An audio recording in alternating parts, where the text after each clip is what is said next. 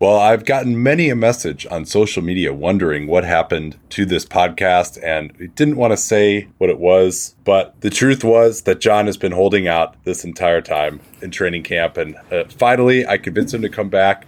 I screamed at him. He, I tried to meet with him in person. He wouldn't meet with me uh, in person. Tried calling. I tried texting, uh, and finally, uh, I went to his agent and I said, "It's in your fucking contract." and, and that convinced him. He finally, he finally agreed to show up here. That's that that's that that's the real story. That that and that and uh, that and the, uh, the the authorities wouldn't let me podcast with, with Nate until I was vaccinated, and I was trying to be a voice for the voiceless, but. yeah, every, everyone who doesn't have a podcast, you try to try to exactly, exactly. Yeah. Oh, yeah. Who's well, who's speaking for them? Um.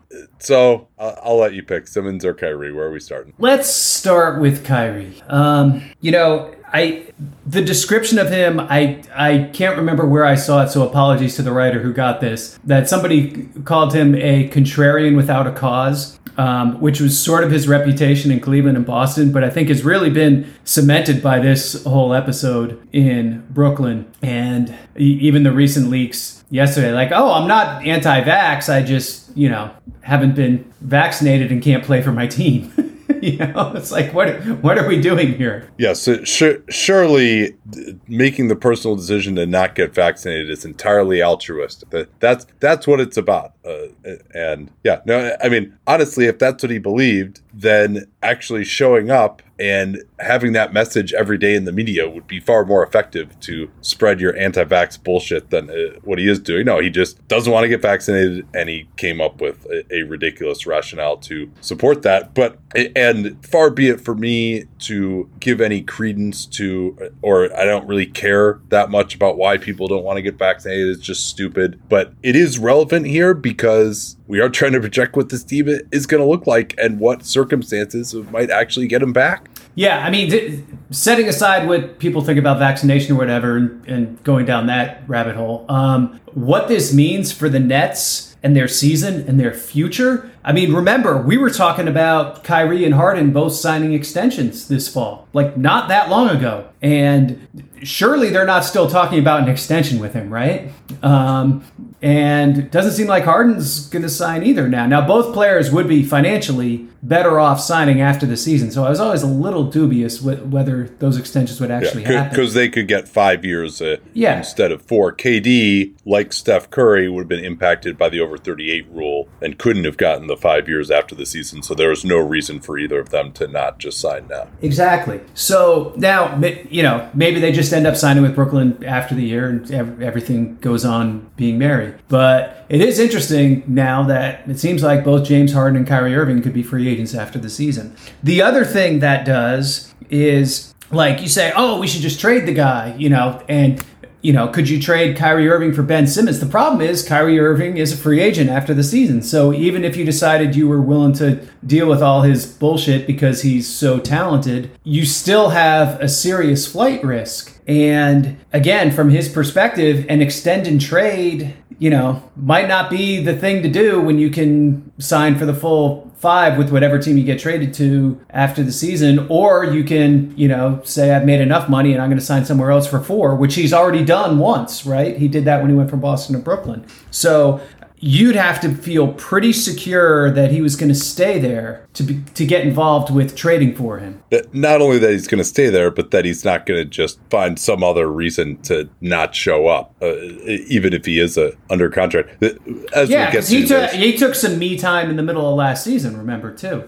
No, that, that's right. And regardless of the legitimacy of his feelings and and whether there is, you know, whether it's simply you know feeling like he can't be out there and it, it could be an anxiety thing. Who knows what it is? I don't think it's fair to speculate on that with him for a mental health perspective, at least, or, or maybe not speculate, but it's not fair to excoriate him. You know, there could have been legitimate issues, but regardless of whether the issues are legitimate or not, he, the reality is that if you're making a decision to acquire him, it, it's it impacts uh, his potential availability. Uh, there is one other problem with the Kyrie Simmons trade, which uh, we will get to, I think, when we talk about Ben Simmons, but yeah, I don't know what's going to happen now. You know, Harden has kind of alluded to the idea that he wants to get the five years. You know, I imagine he's a pretty strong favorite to resign. But as we've seen, shit can go bad uh, pretty badly. You know, Dwight Howard, I'm sure, was certain he was going to stay in Los Angeles when he first got traded there, and uh, things or Houston things did not go that well.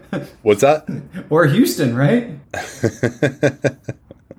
yeah, that that's true. But it, at that point, it didn't make financial sense for him to extend, and so he played it out, and th- things changed. So uh, let me ask you this: Is this if you were obviously you weren't at an ownership level, and obviously we weren't in a global pandemic at the time when you were Memphis Grizzlies executive, but ultimately, if you were faced with this type of situation, is this how you would have handled it the way that the Nets did? Yeah, I think it's the only way you can handle it, rather than having a guy who's and your alternative was just have him kind of show up for road practices and road games. Well, he would have been able to practice at home. I think when yeah.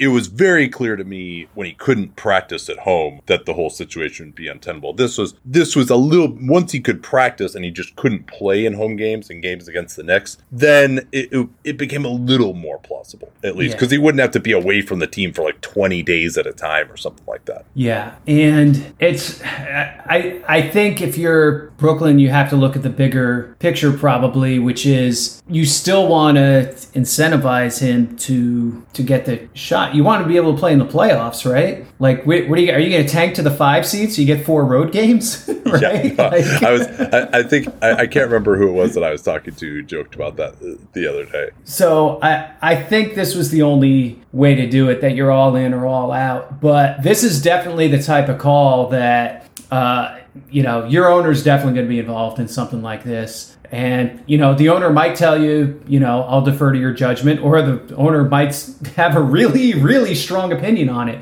And it's a it's a big enough deal that uh, that's you know that's going to tip the scale for sure. Uh, so that that's where this gets a little more interesting. You know, your coach is definitely going to have a strong say on it with something like this. So this isn't just this isn't just the type of thing. This isn't you know, like a signing somebody to a 10 day or whatever, where, you know, three, three people meet in a conference room in the front office and are like, oh, okay, that guy, you know, and, uh, th- this is, this is a way bigger deal, uh, on, on a franchise level. And, and so it's a political dance as, as much as it is a, a strategic one. But I think well, the Nets ended yeah. up in the right place. No, I, I, would agree with you there. And they, of course, uh, have been the team of player empowerment, maybe more than any team in NBA history. And there was much talk when Kyrie and KD came in of uh, they have this great culture there and how is this going to affect things. And largely, they've just let them do uh, whatever they wanted. And acquiring James Harden obviously just added to this being a, a players' franchise. There's even been reporting in that book about the Nets. I can't remember the author, which I apologize for, but that essentially they're doing all sorts of off the book book stuff to like help out players' girlfriends and, and, and stuff of, of, that nature. Uh, so it's definitely been very, and we've never talked about that. Obviously, that that didn't get as much attention I think as it probably should have. That that report, but in any event, at some point though, it's gone too far. Kyrie has gone too far, and I think you make a great point that I haven't necessarily heard elsewhere. That this is the right decision for them in terms of basketball. In addition to morally, in addition to having Kyrie Irving uh, around the team when he's unvaccinated, yes, he's be tested pretty severely. So I, I maybe that risk is a little overblown. But uh, you know, just in terms of uh, adhering to the rule and and building a team and all that, is sort of the moral aspects. it makes more sense on the court too because you're probably uh, having him only play road games in the playoffs is ridiculous. Uh, you, are not giving yourself the best chance to win. Get, what gives you the best chance to win is put the hammer down and get him to come back and be vaccinated by the playoffs. Uh, this is your best chance of doing that. If you just let him play the road games, I don't know. Uh, I don't know. Maybe he would just like being in it and that his teammates needing him and getting a chance to work on him all year. Maybe that would have worked better. I don't know, but but I, I think I agree with you that this is the way to do it. Yeah, I think you would end up with some clunky chemistry bringing him in, taking him out because I mean incorporating a higher usage player is harder. It's not like oh hey Danny Green can only play in the road games. You know, well okay he's going to stand in the corner for forty road games, right? Like this is a this is a guy who's playing with the ball in his hands and and you're kind of running a lot of stuff through him. So it, it is more complicated doing that. And then I think the other thing from the Nets perspective, with Durant and Harden, they'll still win enough games to get one of the top three seeds, which is really all all they're shooting for in the in the regular season. So, of course, I'm going to have to ask you this here, and we won't hold you to this, but uh, hey, this is what we do. We project teams for a living, and now, well, thankfully, thankfully not entirely for a living because we don't actually uh, have to bet our, bet our money, but it, hmm. people apparently want to listen to what we have to say to some extent. So now we have to figure out how likely it is that he actually shows up, that, that he changes. What is your prediction for how this resolves? I think the, the, the only the most Kyrie Irving way for this to be resolved is for him to announce that actually he got vaccinated six months ago. That's been pointed out to me. I I don't think that's actually. No, I, I, I don't think that's true either. But uh, no, uh, I you know he he values being an iconoclast so much that that that I that I do wonder if he's just gonna if he, if he's just gonna not do it if he's just gonna say I'm gonna you know I I enjoy the attention I'm getting for being different and and I'm just gonna keep doing this. Uh, yeah, although he being completely out of the spotlight. Supposedly, like he hates the media and all the obligations and stuff. But I do think he enjoys being viewed as like this different pseudo intellectual uh, type of guy. So you know, I do think there is like an attention wanting aspect to it, even though he'd rather not face questions from the media. Yeah. So maybe maybe the, he'll realize that he's out of sight, out of mind. But to me, I think some sort of narrative has to be crafted, at least in his own head, about like something has changed. He's proved some point, and now he can yeah. come back. Like he can't yeah, just he exactly. can't just yeah he can't just come back with his tail between his legs and say yeah hey I got vaccinated. You know, it's interesting. Uh, I mean, sorry. that article yesterday by uh, uh, my colleague Shams uh, Charania is that he left himself just enough window, you know, to to to decide to come back because yeah he didn't say he was stridently anti-vax. So I, I, thought that was really interesting that that he left that door open. Yeah. So he, he his 20 games. All right, I drew attention to this incredibly important social issue, and now I'm back. Yeah, yeah. I, I think that's definitely in play. Yeah, but but my my guess would be though that he is really just scared of getting the shot, and he doesn't want to say that, and he doesn't want to. Uh, he feels like that would be bad for his brand. Uh, you know, I honestly have much more sympathy for Andrew Wiggins, who at least like his hesitancy was based on having had allergic reactions previously, and that isn't necessarily mean that he's going to have an allergic reaction to this shot. And by all accounts, he turned out just fine. And many of his health concerns uh, were incorrect and but at least he was basing it on legitimate health concerns. Like if this is what Kyrie is is is truly basing it on I, I find that far more loathsome than someone who is legitimately worried for their health even if they are correctly inc- I'm sorry incorrectly worried about their health. Yeah yeah yeah. Um so Danny asked me or I asked Danny yesterday we do a, a segment on our pod called Watfo what are the fucking odds? Mm-hmm. and we try to just make make predictions and so I said the, the question that we put up there is what are the odds that Kyrie Irving plays in a home game this season or playoffs while the vaccine requirement is in effect? Danny said 66%. I said 45%. Uh, you want to weigh in? I actually, I would take Danny's side, and I might even yeah. go a little higher. I, I think I'd say seventy to seventy-five. Yeah, I, I, it really stood out to me that he left himself that out in, in the article yesterday. Um, so I, I can easily see him relenting at some point. So, what does this mean for our projection for the Brooklyn Nets uh, this season? We're, later on, we're going to talk about some of our preseason projection disagreements. But uh, what are these guys without Kyrie Irving? I think they're still really good. Um, it, def- it definitely hurts not having him uh, because their roster is a little top heavy, but they have so much perimeter talent even without him. Like you're sliding in you know, you're sliding in Patty Mills, who's still pretty good in an off ball role. You have James Harden basically running the point for you. So I like playing without Durant. I think would impact them much more than than playing without Irving. Uh, they do maybe get into a little bit of depth issues in the backcourt. Uh, where it can really hurt them is Harden and Durant. The last two years have not been the most durable players. If one of those guys also goes down, and now you're out there playing with just one star, then I think they're a lot more vulnerable for those games. Yeah, I agree. So let's say Kyrie Irving doesn't play a game this season. Are they still the most likely team to win the NBA championship to you? I would probably say no at that point. Who, who I think I think I think they need all three of those guys to beat this year's version of the Bucks. And I say that I know they only had about 1.4 of those three during the series last year, but I, I, I still think that like I think Milwaukee's maybe a better version of, of the team that they played a year ago. That they they evolved as those playoffs went on. A and I, I think some of the things with their roster now make them maybe a little more dangerous. Uh, and Brooklyn once like once you get past that first that first line of players, I mean, they have good depth as far as like getting through a regular season, but as far as guys you want on the court in a playoff series, yeah, like it's Joe Harris and that's about it, right? Uh, yeah, I, I, think they'll be able to cobble guys together in the front court uh, as well. Patty Mills, I think, is is yeah. a guy who can be effective. Like defensively, I wonder about him a little bit, but you know, is he any worse than Irving is? I guess totally locked in. Irving has a little bit more size, but um, you know, Mills makes it a little bit more difficult to switch. They do. I, I think they have outs in the front court, even if there's nobody who's like amazing. I think their defense overall could be better in the regular season uh, without Irving. Uh, that that's something that might help. And uh, but yeah. I mean, obviously,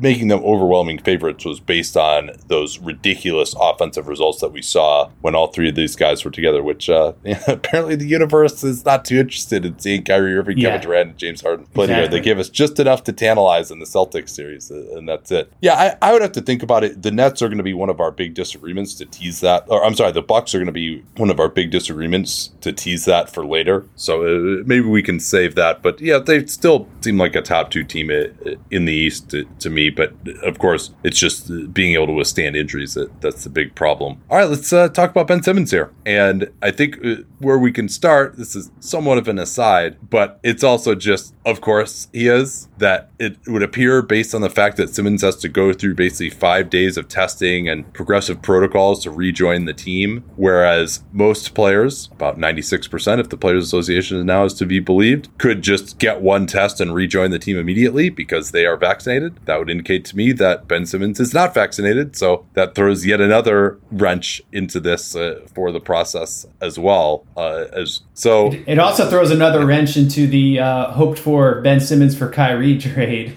yes, if, yes, if yeah. Was, that's a. If there was any hope of that happening, this information kind of is is the death knell for that. So, uh, do you want to just give me your latest thoughts uh, on this whole thing with with him being back? Uh, and and I'll just I, have got a few points here, but it, uh, you haven't really talked about this too much. I don't think because you've been doing most of the preview stuff. So has I. So, what do you got on this? So, I mean, I I thought that they handled it wrong from the get go because a holdout was they never being gonna, Simmons side. The Simmons side because a holdout was just never going to put any pressure on the Sixers. Like it, it just wasn't a threatening thing. All it did was cost him money. Um, you know, the unfortunately, apologize to you know my fellow league executives for suggesting this, but like I tweeted the other day, showing up and being an asshole is a much more effective way to get yourself out of out of a place, and they still have to pay you, or they'll pay you to stay away until they trade you. So uh, I, th- I thought they misplayed their hand there.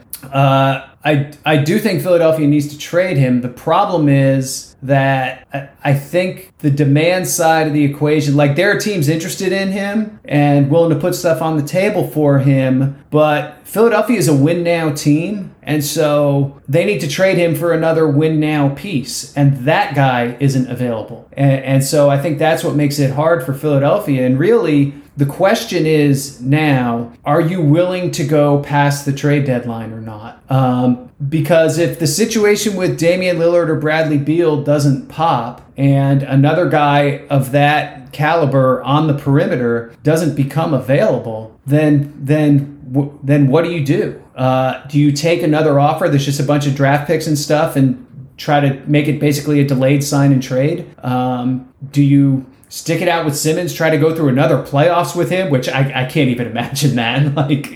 Like, can, like, can you imagine the crowd in Philadelphia for those home games in fourth quarters? Um, but do you try to ride through another year of that and then deal with it next summer? Like, it's it's kind of a fascinating thing. Uh, but I, I I feel like they have to do something by the trade deadline or they're punting this season and you don't know how many seasons of prime Embiid you're getting. So uh, I don't know how much we disagree on this, but uh, I think uh, all of this, and Danny was making the point yesterday. He said Simmons' best way to get traded is to come back and play well so there's more demand for him. I take the opposite tack because him coming back and playing well, that just validates Morey's ridiculously high asking price. I don't know that that, and moreover, it also allows maintaining the status quo to be reasonable. I think after all this bullshit that they went through, you and I were like, oh yeah, they got to trade him. They can't start the season with him. Well, at least for right now, I think both sides of this are kind of, they're like the couple that broke up, did some other dating, and realized that as flawed as their previous relationship was, there wasn't much out there for them at the time. And so, like, Simmons' trade value wasn't that high. He thought his trade value would be high enough, it'd be easy to get traded. Uh, that hasn't been the case. Uh, he thought there'd be a lot more demand for him probably than there was. the uh, the the Sixers probably thought that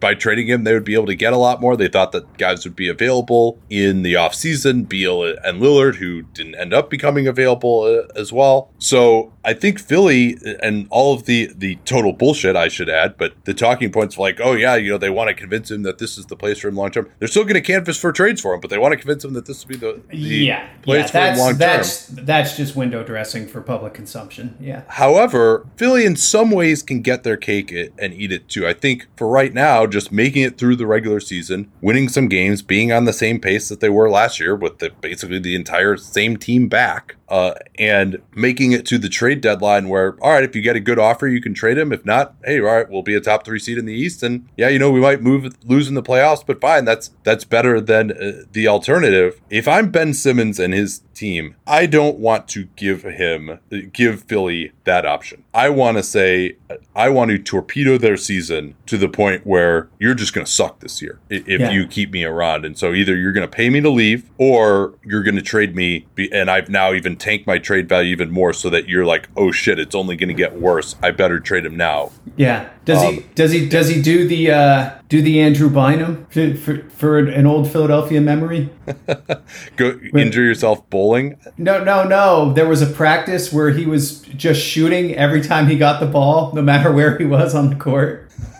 No, yeah, that that's been uh, posited as well. That yeah, he can he can torpedo the team by just shooting a three pointer every time. That would give. Uh, oh, what oh, what, what irony if he, if he tried to torpedo the practices by shooting threes? So that would be my approach. Now, my thought on why that hasn't happened and why they didn't just go with the time tested hold in is just that like Ben Simmons isn't built that way. He just like can't deal with any kind of conflict in person. Like it se- it seems he's just such a, a reticent guy guy that he can't do the even be as passive aggressive as James Harden was, not to mention what Jimmy Butler did as ago. Yeah, yeah. This is, I mean, this is going to be a fascinating story now during the opening weeks of the season. Just yeah. how, he, how, you know, what kind of Ben Simmons are they going to get? And then what does that do to his trade value? I mean, the one argument for him holding out is that if he held out and the Sixers sucked at the beginning of the season or, you know, lost a few games or whatever, it would A, create more panic for Philadelphia to make a deal, and B, uh, theoretically raise his trade value by saying, look at them without Ben Simmons, they can't do anything. Um, so that that that was probably the one advantage to a holdout. It was just going to be expensive for him. Yeah, there's no reason to do it that way. I think they miscalculated. They honestly just fucked up the CBA in terms of thinking like, oh yeah, we got this eight million dollar payment coming, so we're not even gonna have to face any withdrawal until November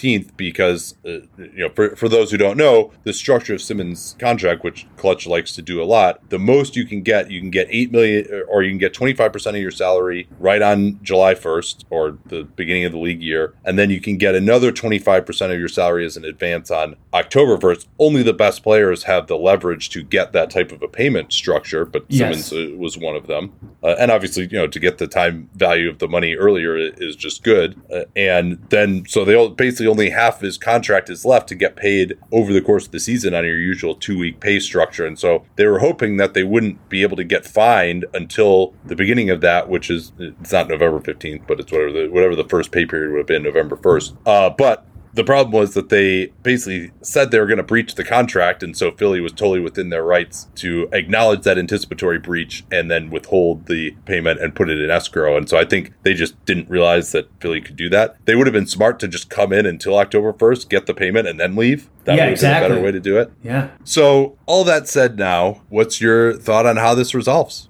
I think he will still get traded this season. In uh, it'll be after December fifteenth when when the there are more players eligible to be traded. Um, perhaps after January fifteenth when a few more people come online. But I, I do still think he'll be traded. Does that happen with Daryl getting what he wants, or is Daryl going to finally acknowledge reality? I think there's going to end up being an acknowledgement of reality somehow. I don't. yeah, I don't think he's going to end up with Lillard or Beal. So, is there something else they can end up with and be happy with? That's that's the question here. So to me, it depends on what Simmons does. If he comes back and he actually just plays hard, and maybe he's just so conflict averse that once he's in the situation again, that he just will have to play hard, or you know maybe that some of that will just be like a screw you to all those who doubted him or whatever. The reaction of the Philly fans also will be very interesting. The reaction of the organization. You know, I don't know if Ben Simmons is built to be able to deal with being booed at home. And when's the last time we saw someone just get mercilessly booed at home for a long period? Like I guess it was the Butler uh, Thibodeau thing back in, in 2018, but that was only Does, does a- Markelle a Fultz count? I mean, they they they weren't quite as hard on him. No, they tried to be supportive of him supposedly.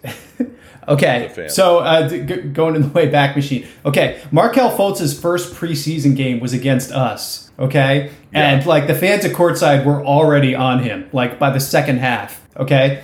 Because like he shot a couple air balls and Andrew Harrison was kicking his ass and and like they were already letting him have it. It was unbelievable. That's that's pretty solid. I, I my memory was I think once he came back, I think they were tried to be like more encouraging of him. Like once they realized that there was really like An issue. Yeah, yeah, yeah. yeah. But but in any event, I, I don't think unless Joel Embiid comes out and it's like, hey, Ben is our brother, like please don't boo him, and you know puts his arm around him as soon as the booing starts or whatever. Like I don't, I think that they're going to be pretty merciless. Actually, there's one other question I want to ask you too, but uh, so I think if he comes out and plays well, I my prediction going along what my advice would be to him is that he actually ends up playing the whole season there, and then maybe it gets revisited in the offseason if he plays well. I think if he plays Ah. poorly, he gets moved by the deadline, or or if he ends up sitting out with uh, left hamstring tightness for 25 games.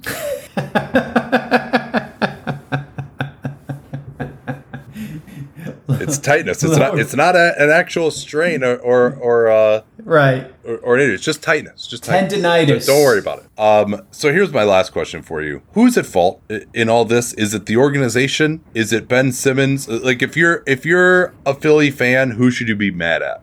Um, I would probably be a little more upset with Simmons, but I think like the, the organization kind of went too far. I thought to cater to Simmons when it was clear that Embiid was the best player for like pretty early. Um, but Simmons really brought this situation to a head with what happened in the playoffs last year against Atlanta. And if he doesn't shrink in game seven, especially, I could see how this could have had a different outcome. But it just put such an exclamation point on the idea that he and Embiid can't play together in, in big games. And then for him to exacerbate it with the holdout was was a little weird, right? Because it was like, well, okay, actually, actually, actually like the team isn't screwing you, right? Like you're kind of holding back the team a little bit, as talented as you are. So I, I would put more of the blame on Simmons. Yeah, I think from his perspective, if you just want to say Ben Simmons just is who he is as a player, I, I think fans should be upset with him for not growing his game and not getting potentially the psychological help that he needs, not acknowledging that there's a problem, not acknowledging that he needs to improve, mm-hmm. not having gotten better. All, all of those things are for not living up to what I think his, promise as a player has been. Certainly, I think that that's an issue. But the organization is the one that tried to move on from him first in the Harden thing.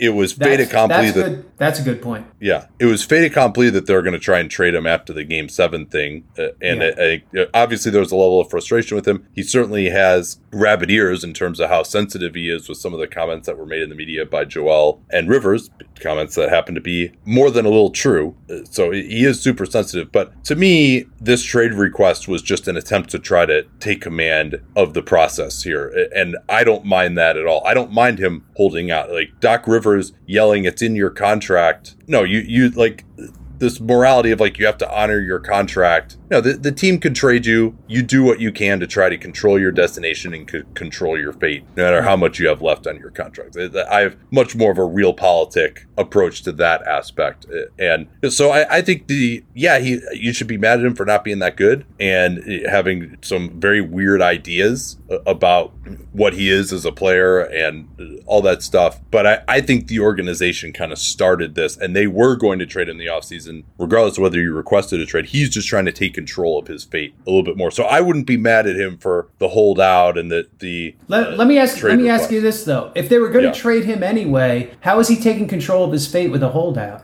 Like he he because he's in a position with no leverage. Like he can't dictate where he's going to go when he has four years left on his deal. I think what he's trying was trying to do is fix it so he's not just waiting around to be traded at the organization's behest. What he was trying to do is get traded faster. Maybe they knew that there wasn't this Godfather offer out there. Like they, right? He doesn't want to just be waiting around until Damian Lillard decides that he wants to be somewhere else, right? He doesn't. Yeah. That's what I'm saying about his fit. He doesn't want to waste this whole season. Okay, I can see the argument for that a little more. Like I'm gonna, I'm gonna, I'm gonna start this ball rolling right in the beginning of summer so that I'm established on my next team when next year starts. I get, I I can respect the case for that a little more. Yeah, and I think you know pr- my guess would be originally that this started off as like, hey, look, we we all know you're trying to trade him. Just do it, do it this summer, get it done. Um, yeah. All right, you want to do some disagreements here? Uh, uh, we I sent you my list. Uh, you sent me yours. We got some pretty big disagreements here. Who do you want to start with?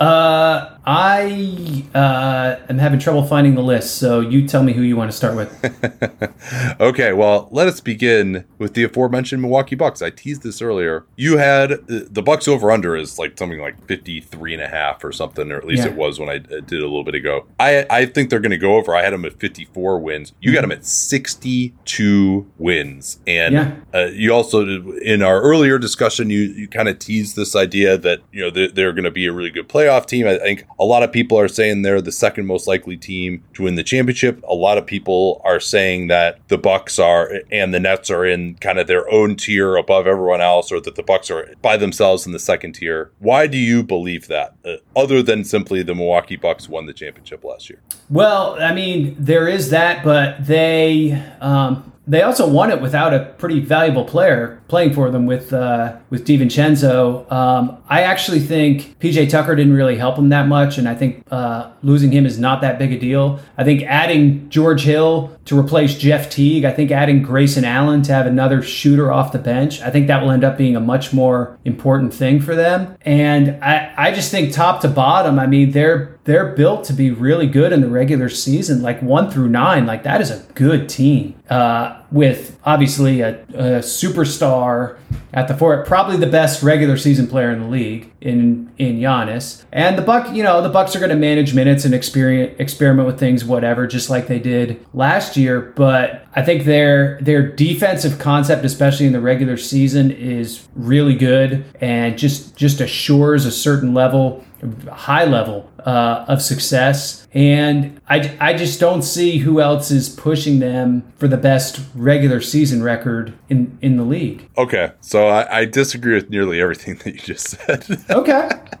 Um, I don't think DiVincenzo is that valuable. I think PJ Tucker is much more valuable to their defense in the playoffs because. It, but, unless, okay. I, I yeah. might agree with you in the context of a Brooklyn series, but we're talking about regular season win totals here, right? Well, well okay. I'm I'm extending this discussion to the, the playoffs as well. Remember, I, I mentioned that in terms of championship contention, that they, a lot of people are putting them in like an obvious second best team in the league, which I in terms of championships, which I don't necessarily agree with. Okay, but um, in the play, yeah, I, I I think in the regular season, yeah, PJ Tucker not as important, but in the playoffs, I thought he was extremely important. And a lot of people disagree with me on this, and I agree also that he hurt their offense compared to someone like DiVincenzo, uh, who he replaced in the starting lineup when he went down. But Tucker allowed them to switch defensively, and I think he was important. Obviously, in the Brooklyn series, he was the only guy who had a prayer of guarding KD one on one, and then he also in, in that Hawks series, and then also in the the Phoenix series when they played Giannis at center, and against a, lot of team other teams that they're going to face, including I think the the Brooklyn Nets to some degree as well. Like being able to play Giannis at center and switch through all five positions. They only had one lineup basically that could do that, but they closed most of those games with that group and doing some switching. I think that's really big. Now, can is Semi Ojeleye gonna step in and do that? I don't think that Semi Ojeleye might be a slightly better shooter than PJ Tucker, but not much, and it needs not nearly the uh, doesn't have nearly the intensity that that Tucker does. So I think that's going to hurt their playoff defense and their versatility quite a bit. As far as the regular season, George Hill basically couldn't play at all for Philly in the playoffs last year. He's pretty old. Yes, I realize that Mike Budenholzer is the George Hill whisperer, so I expect him to be a little bit better than that. But also, he could get injured. He's not the, doesn't have the greatest health record. DiVincenzo, who knows when he's coming back uh, and what kind of shape he's going to be in. Grayson Allen sucks on defense, uh,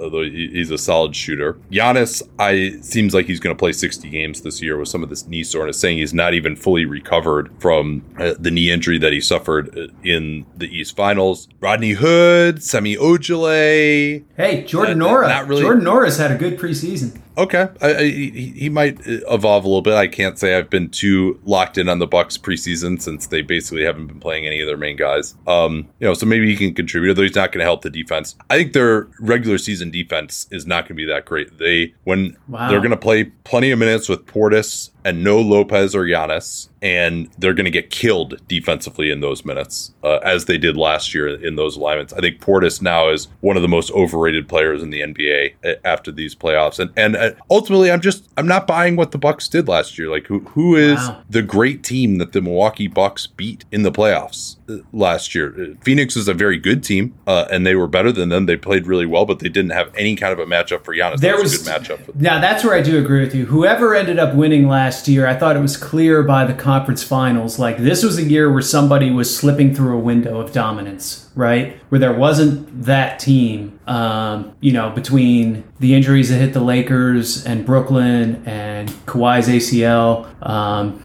even you know Utah looked like they might have the best team in the regular season, and then they couldn't hold up, and their guards got injured. So it, it was definitely that kind of year. Um, but I look back even the two years before that, the Bucks had absolutely dominant regular seasons, and I, yeah, I just I, I, I don't think, think they have the built. same formula though as they as they did back then because they don't have uh, the ability. I think with when Giannis doesn't play, I think they're going to struggle to defend, and I think that they just don't have the same quality of defensive backups as they had to just be that. I mean, and remember two years ago they were two points per 100 possessions better than any other team in the league defensively, and I just don't think yeah. they have that level of depth. And they also won the championship, so they're not going to be going as hard. I, I think either. Uh, yeah, I, I, do think we saw that last year with them. Um, I I'm, I'm interested to see how this plays out. I, I think they'll have the best record in the league, even without really trying that hard for it.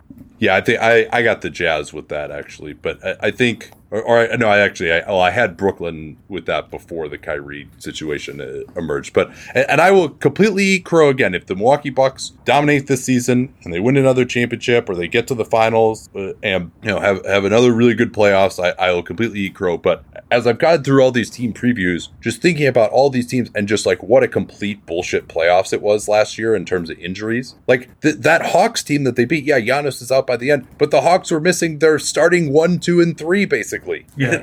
at, the same time. And like, you know, Kawhi got injured and, and you mentioned the Jazz injuries and obviously Brooklyn. And so I'm just, I'm not buying that Giannis has solved every single problem that he ever had and that they solved their half court offensive issues. No, they uh, actually just didn't play anyone last year. And, and Giannis has not beaten a team that has a really good matchup for him. So, uh, you know, I, I'm very interested to see where it goes. I do think they're the second best team in the East, but, you know, I kind of have them in the mix with some of the best teams teams in the West more than I have them above those teams. Okay. Uh, Anything else to add there, or should we move on? I think we both have Brooklyn beating Milwaukee in the conference finals, though. Yeah, I think so. I just, I definitely, a lot of these teams have question marks though, which kind of makes this fun uh, uh, to try and predict. But I love what I love the most about NBA basketball is classic series between two great teams, and so that's th- this new era that we're in, where other than the Nets, there really aren't great teams coming into the season. Uh, uh, that kind of does make me a little bit sad that you know we're not going to see Golden State versus Cleveland type of level of matchups uh, like we've seen at times, um, or you know Miami Heat for San Antonio Spurs. But maybe I mean some teams are going to emerge to be really good this year. Maybe we just don't know who they are. Yeah, yeah. Okay, Well, H- here's another one. This one amused me. okay. You and I differ by nine wins on the Oklahoma City Thunder. Okay. I took the under on the Thunder, and you are nine wins lower than me, nonetheless. Yeah, that team is horrible. I mean, have you like even in the beginning of last year when they stumbled into some wins by accident, like they had real players mixed in with with the bad players and the rookies and stuff. You look at them now, I mean, it's Shai and it's like all bad players. like who's like they're they're going to get killed. Yeah, uh, I, I actually uh, Shai is pretty good. I, I, there's I just had a, a, a lot of respect for what he can do. You know, who knows whether he sits. If they win 20 games. games, he's going to he needs to be on one of the three all NBA teams. Um, Lu Dort is a, a quality starter, I would say. But I, yeah, you- you- I, other- I will push back on that. yeah. I, I, I think he's a very good individual defender. I think offensively he had to bite off way more than he could chew last year. Well, oh, uh, he's definitely you know been Peter principled up a little bit in terms of his offensive role, but in terms of just you know being a player, any contender would love to have Lu Dort on their team and would probably start him. I think that's kind of more what I was thinking. Like he, he's he's a good player. Okay. um, is my thought. But yeah, it's you know Darius Bazley, eh, you know Kenrich Williams is a is a decent bench piece uh, for his role. Who knows how much he's even going to play? Favors is you know an okay backup center. Who knows how much he's going to play? Uh, I will disagree with you. You said in your preview that he's going to get traded. I actually don't think he gets traded because. I guess the only way he gets traded is if they find a way to take on even worse money because he still has that player option for next year. Like he's nobody's going to trade for him as the starter, but maybe there's just some bad contract that OKC could take back who's even worse than him if he shows he can be effective. I'm not sure he will be effective. Yeah, there there's always bad money hanging out there. I I mean, yeah, I guess maybe it could go to the summer, but man, Um, that's that's a tough place to ride out a, year, a full year. eh, Al Horford did it, I guess, but he- his contract was a lot bigger. Yeah, and then you get into like Josh Giddey, I guess, is going to be their starting point guard, and I think he's going to be terrible this year. He showed a little more than I expected in preseason, but he can't shoot, can't defend. Uh, good passer, but yeah, I mean, he's he Yeah. seems like he's going to be someone who's going to have you know fifty percent true shooting percentage or below, even if he is a good passer. Yeah, I, I guess it was just that Shai is is pretty good. That that's what I was saying. The thirteen win seems low. I I if I had to say whether they'll be over or under twenty two, I guess I might, especially having seen them in the preseason as well. I probably would lower my prediction down to maybe something like twenty. But I, you really think like you got to be so bad to win less than twenty games, A- and maybe they are. But you know, even some of those process Sixers teams, I would say they have more talent than those teams. Would you agree with that? I was trying to go back and look at those teams and figure it out. Um, Because they at least have someone you can give the ball to who, who's gonna. Those Sixers teams had nobody. yeah, that was. I mean, you, I guess you had rookie of the year Michael Carter Williams, right? And that Yeah. was that. That was kind of it. Yeah, I, so 13, I mean, 12 and 70 is what that worst Sixers team was. The 15 16 team where they gave up two second round picks to acquire Ish Smith to not set the NBA all time. Oh, that's the other question with Oklahoma City. When does Adam Silver bring in the Colangelos? Oh my god. Uh, yeah, and, and then uh, Jerry Colangelo can trade for Kevin Love immediately. That'll be interesting. Um, well, th- it's only been one year of this, and they were they were competitive for half of last year. Uh, The difference between them and the process is the process. They didn't even have many recent first round picks on those teams because the guys that they drafted were injured. Whereas at least OKC is bringing in players who could potentially be part of the future. Like some of those process teams, it was like, all right, Robert Covington is our best player who you brought in at a minimum. That's who you should be most excited about, TJ McConnell. Um, so yeah, I, I, think they'll be a little bit. 13 is just such a low number that I just, but I, I agree with you that they are going to be worse than last year. I, I think that's probably fair. Um, let's see here. We got time for maybe a couple more. The Golden State Warriors. Yeah. You are pretty low on the Golden State Warriors. I know yeah. the, the preview hasn't come out yet, but uh, you want to explain why that is? Oh no, the the, pre, the preview came out. Yeah, I. Oh, it did. Um, oh, okay. Yeah. I didn't see it yet. Sorry. Yeah. Um. I. I how many wins do you have them? for? I have them with thirty nine. Oh baby, I got I, I got forty seven on them. Yeah, I mean maybe I'm wrong about this. I mean, may, you know, Golden State. I I think they started to figure things out toward the second half of last season. Uh, I, it still just feels like it's just all Steph and nothing else. I mean, the the fact they were 20th in offense last year with Steph going bananas the whole year is like you just slap your forehead. Like when, when as soon as the ball left his hands, it was like, oh my goodness. Like, can anyone else on this team do anything? Um, now they could get some scoring from some other places. Clay will probably be back. We don't know what kind of Clay we're getting, but probably half the season at least. Um, seems like a little more shooting if Otto Porter is healthy. Uh, Bjelica, who for some reason Miami didn't want to play last year, I, I still think he's got something left in the tank to give. Uh, I thought that was a good signing. J- Jordan Poole certainly seems to be coming along nicely as like a sixth man type. Yeah, one of the more surprising developments because you and I both thought he was he was terrible. so bad. Like the beginning of that season, uh, which was completely off the rails from the word go two years ago in Golden State. Like Poole, Poole was so bad. I, I would have been very shocked if you told me he was going to become like a high level six man scorer type in two years. Uh, you know, and then I mean, I think the other thing you got to look at, I mean, the age of the two key players who carried them to what little success they had last year, right? Like, are, are they? I don't know if they'll be worse this year, but you certainly aren't going to bet on them being better when you, when you look at Steph and Draymond and their age. So yeah, I'm just in disagreement here. I, I did go under their over under. I have them for 47. What's their over under? Uh, 47 and a half. That's free I think it's money, even man. 48 and a half in some places. Good God, I saw something kind of, that had them as like the fourth best championship odds, which is yeah. which is like what, what what are we even doing here? Did it did anyone watch last season? Yeah, I, so a number of reasons why I, I'm in disagreement with you here. I, I, I think the, the, the biggest reason that I went under is just the potential for injuries, and you know if Draymond or Steph goes down, you know that, that really limits them. They have no depth whatsoever in the front court at this point in terms of size. But uh, you know Steph, I think he keeps himself in pretty good condition. I don't think he can quite duplicate last year, uh, but he still is a, an amazing threat. When Draymond Green played center, which he's going to do 25 minutes a game this year, it seems like the plan. Uh, they and he played with Steph. They had a 121 offensive rating. So much of their struggles were when he was off the court or when he was playing with Wiseman or Kelly Oubre, guys who just had no idea how to run their system. They've got a ton more passing this year, which is really important to uh, what Steve Kerr is trying to. And uh, so that's huge. And then, uh, and they have a ton more shooting as well. I mean, watching them get up 69 three pointers, admittedly against a Blazers team that doesn't know their system yet, but the number of threes that they've been shooting has been really encouraging. They just have a lot of guys who are going to make shots on this team and can pass and run Steve Kerr's system. And, you know, I, am a big Poole believer now.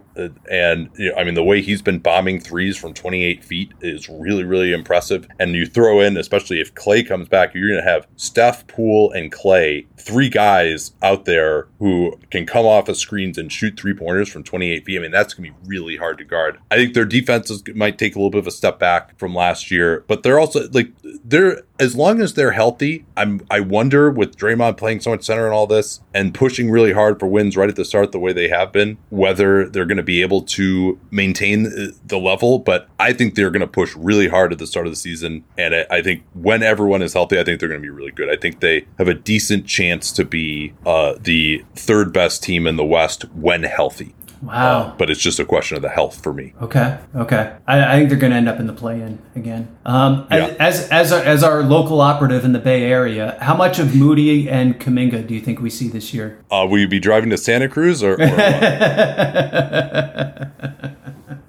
Uh, M- Moody actually got a little bit of play with the starters uh, up until yesterday, and, and Steph and Draymond didn't play. But up until yesterday, Moody hadn't played with any of the stars at all. He'd just been in mm-hmm. mop up time, and then Kuminga is out with this strained patellar tendon. Kuminga can't help them at all this year. Moody maybe he could because he's kind of got that more. Yeah, it's it's interesting because Kuminga is the higher pick with the higher upside, but if you're trying to win a game this year, Moody probably fits better because he's more like that three and D guy who can play off the ball a little more.